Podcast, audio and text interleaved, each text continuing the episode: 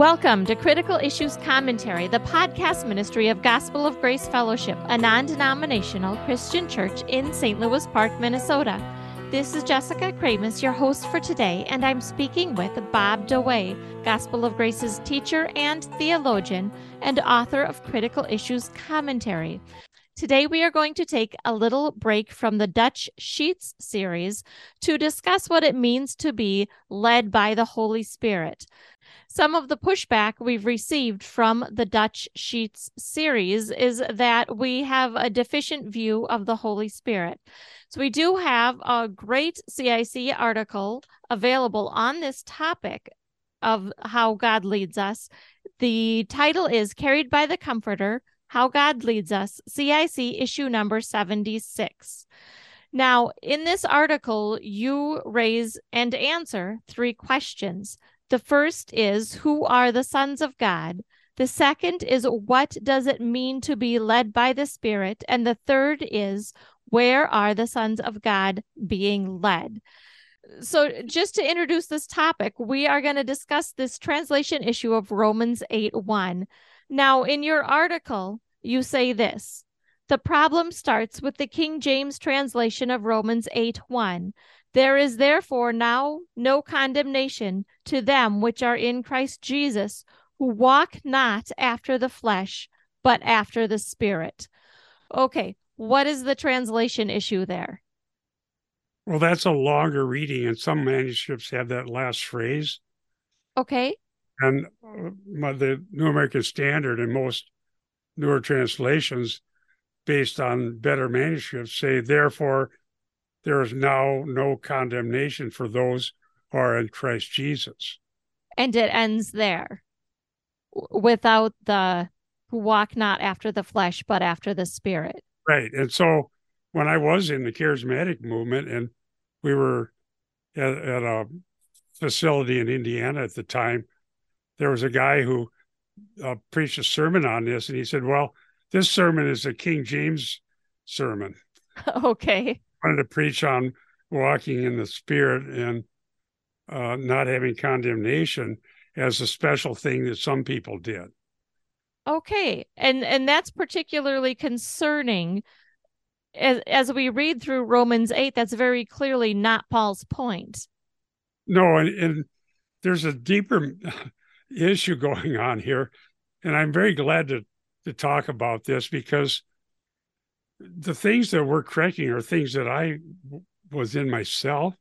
But even at that point, and that was very late in, in my involvement in that particular ministry. Okay. And that was 1979 because it was in the spring of the year our son was born. And when I heard that, I thought, well, wait a second. That is special pleading. I need to have a, a certain uh, added on version. Yes. To make this whole thing work. But if you go back further, now I understand it better. Okay. Now, he's really, at that point, the guy I heard, and many people who read this, they're changing terms for what this condemnation means. Okay. He was talking about a psychological state. Oh, okay. We're talking about our status before God. That's right. That's two different things. One's positional, the other psychological. Okay. So the idea of some sermons preached on this, one that I heard, if you really follow the Spirit, then you'll feel a lot better and you won't feel condemned. Okay. And, and you'll you'll things will happen and you hear the Lord telling you things and your life's going to go better. All right. But the term the term condemnation has to do with being under God's wrath against sin. Right. So there there is now no condemnation for them which are in Christ Jesus. This isn't a feeling of com- condemnation in our own head. That means the penalty of our sin has been removed. Right. So we look to the objective promises of God to find assurance not to our own uh, assessment of how spiritual we are or how well we're hearing the Spirit. Okay. Let me just read a few verses to to nail that down. Okay. All right. Sounds good. that chapter right in front of me. Therefore, there's now no condemnation for those who are in Christ Jesus, for the law of the Spirit of life in Christ Jesus has set you free from the law of sin and death. The law of sin and death that was causing us to be lost, alienated, meaning the soul that sins will die, is about our condemnation ultimately before God's judgment seat. Okay. It's not about my psychological state as a Christian, whether it's positive or negative. Right. Okay. For what the law could not do, what was it the law could not do? If you, the Old Testament law, there were people who considered themselves righteous under that law. Right. just very realistic. Yes. They were pious, the, the Pharisees. Right. And and we see all through the gospels Jesus keeps trying to correct that. Right. So if condemnation is a psychological state, there are people that are universalists who are very happy and they think there's no hell and everybody's going to heaven. And they right. may be very happy. yep. But it doesn't mean they're not under condemnation. Right. And there are Christians who are very burdened by things and may feel condemned, but right. they're not. In fact, I've one of the things is people that are very sensitive and want to be assured sometimes struggle with assurance. Yes. And so then you add on top of that, only some are led by the Spirit, and maybe you're not very good at hearing what the Spirit says. And if you were, you'd feel a lot better.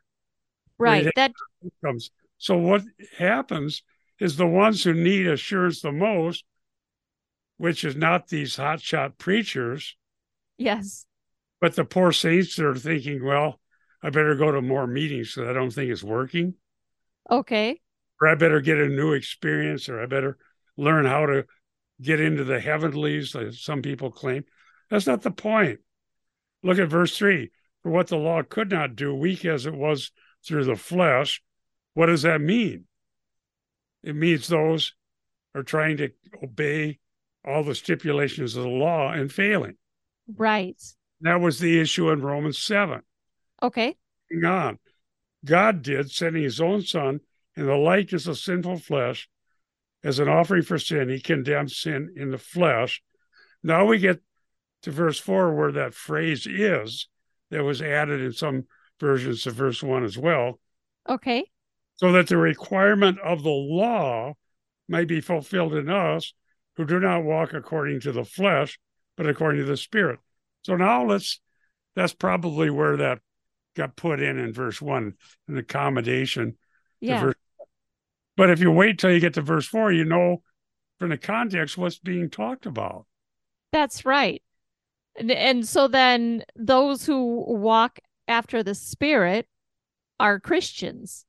Yeah, if you are still under the condemnation of the law and you're still in the flesh and you're not uh, one who has the imputed righteousness of Christ and you're thinking, well, I'm not victorious enough.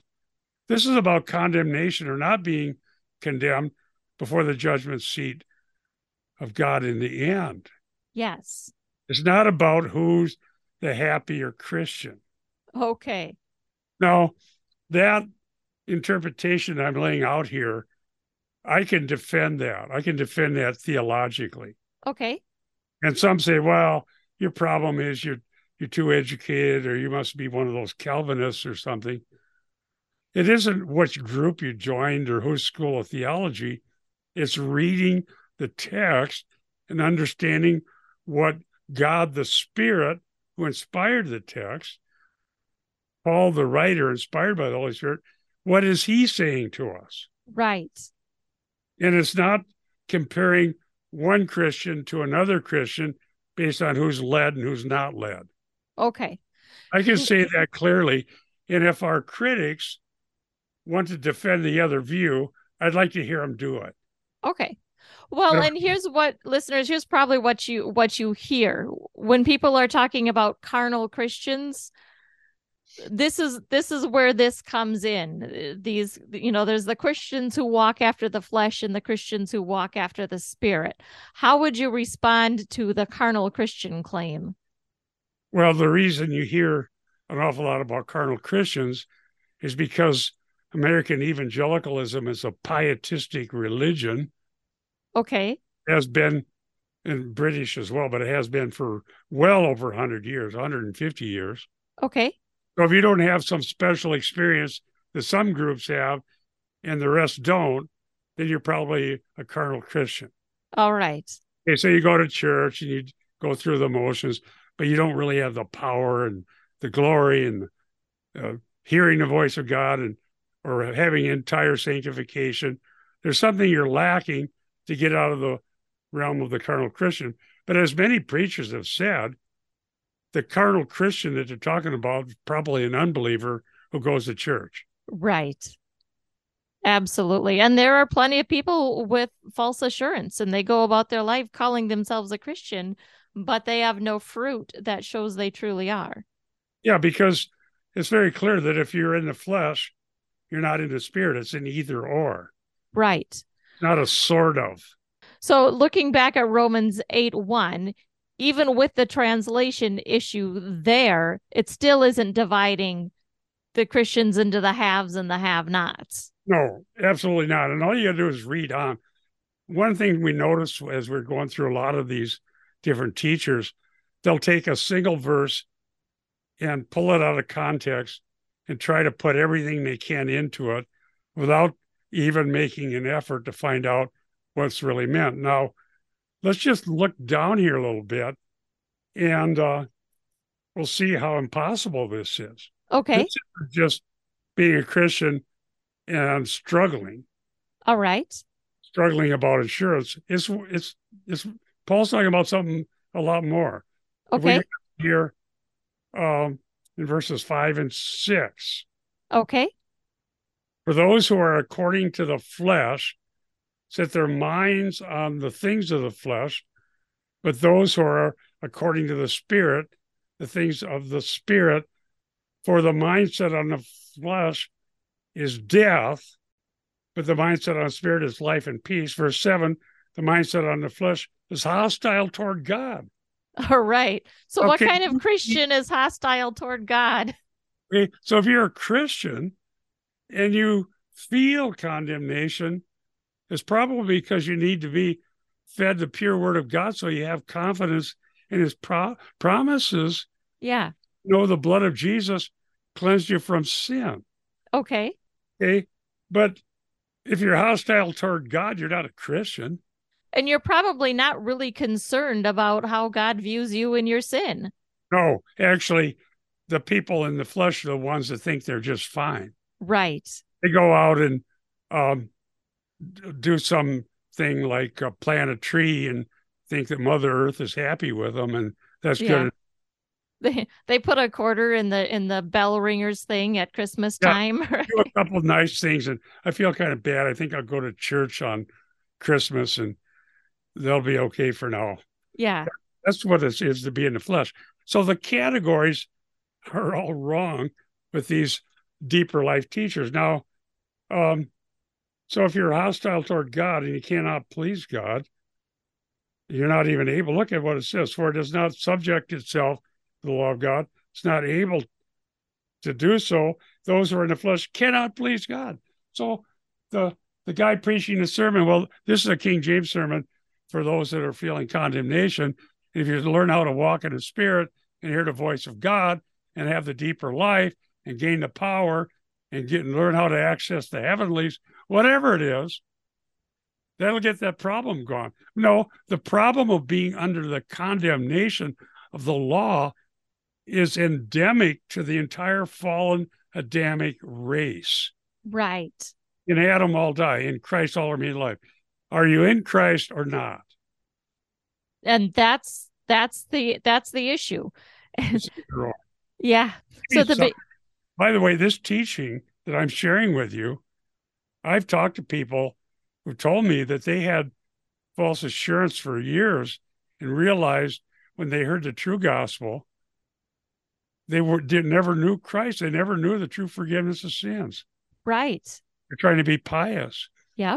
So when I'm saying who are the sons of God, it's everyone who knows the Lord Jesus, who's turned to him, who believes that his shed blood paid the price for their sins, believe that Christ's death and his payment for sins is sufficient and substitutionary, and it averts God's wrath against sin for all who believe in him. And so this isn't talking about two types of Christians. Okay. The carnal Christians who aren't led by the Spirit, and the more powerful, truly spirit filled Christians who hear the voice of God and know how to be led by the Spirit. Right. It's talking about being lost or saved and redeemed. Yes. Does that make sense? Absolutely. And and so when you're looking at your article here with that first question, who are the sons of God? Everybody who has been truly believed is a son of God. Right. And then when we get to Romans 8:14, for all who are being led by the spirit of God, these are the sons of God. Okay, the sons of God are all Christians, so all Christians are being led by the spirit of God. Yes. Hallelujah. Yes. Maybe we haven't made it clear enough. Let's read verse 9. All right. However, verse 9 says this You are not in the flesh, but in the spirit, if indeed the spirit of God dwells in you. But if anyone does not have the spirit of Christ, he does not belong to him. Right. Now that raises another question that comes up a lot though. Mm-hmm. The question being this, are do we all receive the Holy Spirit the moment we are converted or is that a second experience? It's that conversion. Yes. That's obvious from this right here. Absolutely. Okay. So look at Saul of Tarsus. Okay. Any conversion account in the book of Acts. Yeah. And the Bible says we go from darkness of light, from the kingdom of, of Satan to the the king of his beloved son, the kingdom of his beloved son, the domain change. Yes. So this is all or nothing. This isn't sort of. Okay. Now, I don't know how you can defend the other view. Honestly, there's no way to make that other view work. Right. Because you can't be a deficient Christian that doesn't know how to hear inner voices that may be the spirit and therefore have feelings of condemnation, but gain victory when you go to a meeting and learn the right spiritual technique to start hearing God. Mm-hmm. That But what- be what it means. But Because- what they'll say, or, you know, definitely one thing I've heard is, well, if you're not speaking in tongues, you haven't received the Holy Spirit. That's false. Right. And, uh, but that is such a common claim. I think we need to address that. Is tongues even meant to be proof that we have the Holy Spirit? No, and I wrote about that decades ago. There's an article on our website about it. Okay. And that's a that's sort of a diversion from the real issue. Right. Even those who are charismatic or people in the NAR, Okay. they don't usually say you have to speak in tongues. That was more of a Pentecostal. Okay. And even then, in the assemblies of God, and I mentioned that in my article, they believed that the, the speaking in tongues was a sign of the baptism of the Spirit, but not of conversion. Okay. They believe converted people could have a second blessing. Um, and there are other groups that believe that. Hmm I used to believe that, but I don't think the Bible will sustain that reading. Okay. Okay, now that's another issue, but let's just stay on who's the sons of God. All right. What do we establish so far? The sons of God are the ones who walk in the spirit, right? Yes. According to the flesh, but according to the spirit. If you're not that, you're under the condemnation of God. If your mind is set on the flesh, it's hostile to God. If the Holy Spirit dwells in you, if anyone does not have this, then you're a son of God. If not anyone does not have the Spirit of Christ, doesn't belong to him. That means you're not a Christian. If Christ is in you, though the body is dead because of sin, yet the spirit is alive because of righteousness. But if the spirit of him raised Jesus from the dead dwells in you, he who raised Christ Jesus from the dead will give life to your mortal bodies through his spirit dwells in you. You're going to participate in eternal life. All right. Right now, your sins are forgiven. You know Christ. You're alive. You're walking in the spirit. You're not in the flesh in that sense of being alienated from God. And the reality is, we're not perfected. We're not totally uh, participating in the final glory that awaits. Uh, okay. Holy Spirit is leading us, which is going to be the next topic. But get this right. Don't let somebody say that if you're trusting in Christ alone, you're born of the Spirit, your, your sins are forgiven, you believe in the Trinity, the Father, Son, and Holy Spirit, that the Holy Spirit is God, the Spirit, the third person of the Trinity, who indwells all believers, and that you have eternal hope and you believe his promises, but you know you're not perfected because it's pretty obvious if we're honest. Okay. So don't let somebody say to you, the solution is to learn how to hear new revelations beyond scripture and know that must be what the voice of God sounds like. Right. And that is the claim that we were seeing come up in the Dutch Sheets book. And part of why we felt we needed to stop and actually address this issue. Right. And there's so much mischief that happens. And it certainly is what got me out of the group that I was in that I mentioned before when I heard this guy talking about this. The fact is that eventually, when you have multiple people part of a body of Christ in a local setting, okay, I think the Holy Spirit told me this. I think the Holy Spirit told me that. I think the Spirit is saying we should do this. And so there's guidance coming from the subjective realm what happens invariably is there's some really powerful leader who's in charge of everything, and his idea of the voice of the spirit will rule over everybody else's no matter what. Right. And the guy that was in charge of our group said, whoever hears from God has the authority. Okay. And by his definition, he said this over and over again.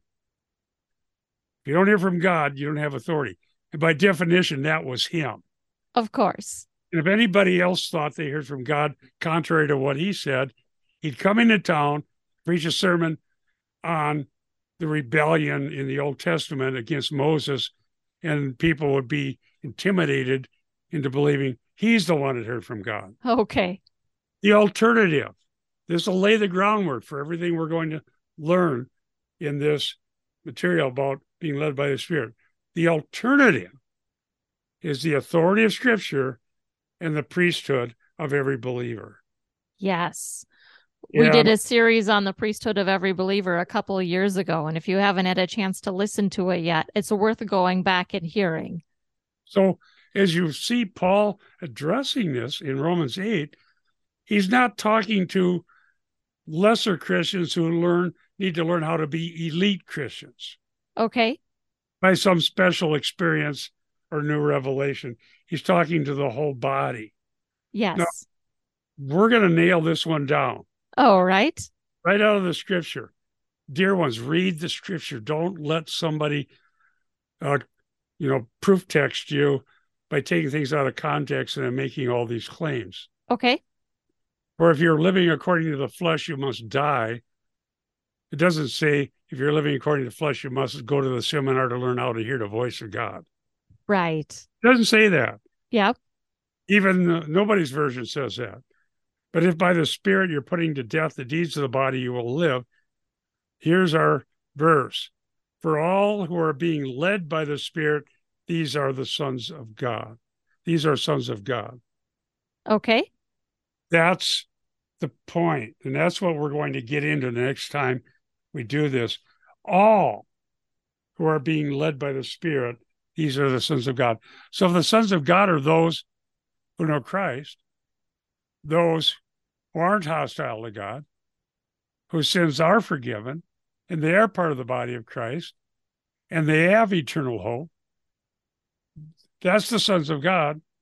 Well, then that's the ones who are being led by the Spirit. Right. So that's all believers. I'm saying that. And so then what's um, astounding?